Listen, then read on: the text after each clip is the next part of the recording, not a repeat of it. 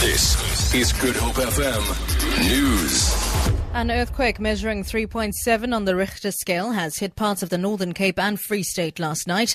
The earthquake was mainly felt by the residents of Koffiefontein, a small mining town in the Free State. Residents of Kimberley and Ritchie also felt the tremor. The Council for Geoscience says it was not a big earthquake. Project leader of the seismograph network, Ian Saunders, says no damage has been reported yet. Saunders explains. Uh, magnitude 3.7 occurred last night at around uh, 10 o'clock and it was recorded by the National Seismograph Network. There's been quite a number of earthquakes in the Koffiefontein area. In 1912 there was a magnitude 6. The, the area is, is well known for uh, earthquakes.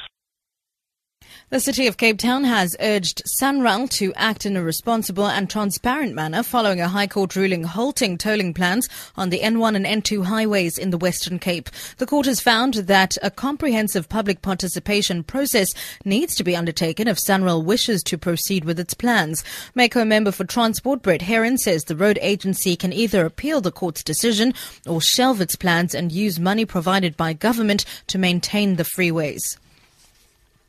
Social Development Minister Bathabile Dlamini has urged elderly people not to abuse their monthly grants. Dlamini hosted an event to mark the International Day of Older Persons in Laudium, west of Pretoria.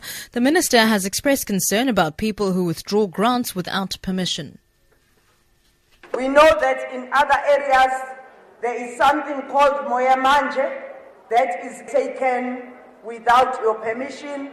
In other areas it's electricity but also we've asked that those that are faced with that problem must write an affidavit and submit it to our SASSA offices.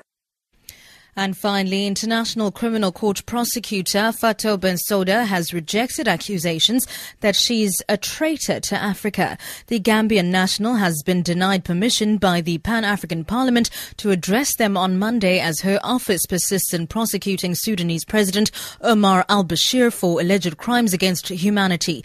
She is also demanding to know why South Africa, as a signatory to the Rome Statute, did not arrest al-Bashir when he attended an African Union summit in Sandton in June.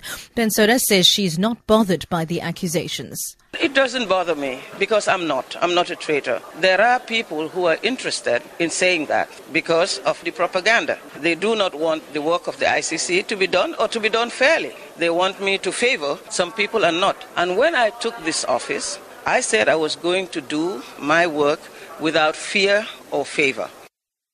For Good Hope FM News, I'm Sibs Matiela.